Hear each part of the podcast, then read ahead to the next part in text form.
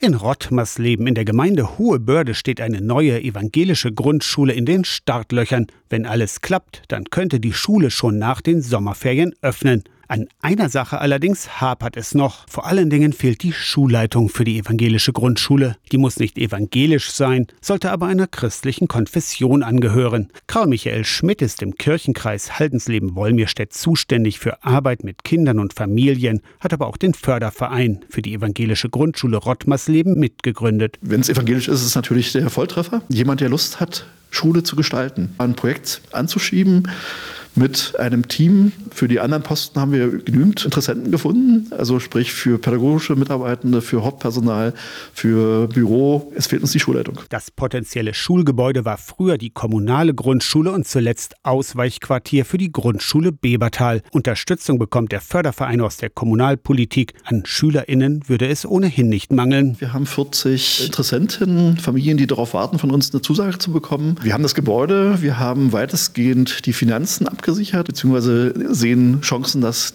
da, wo noch Lücken sind, wir die Zusagen auch bekommen. Wenn es also richtig gut läuft und eine Schulleitung mit an Bord kommt, dann könnte die Schule schon nach den Sommerferien loslegen.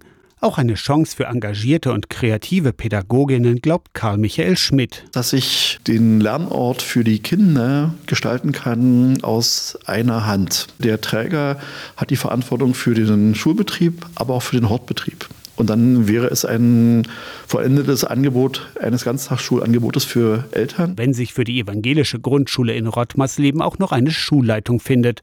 Aus der Kirchenredaktion Torsten Kessler.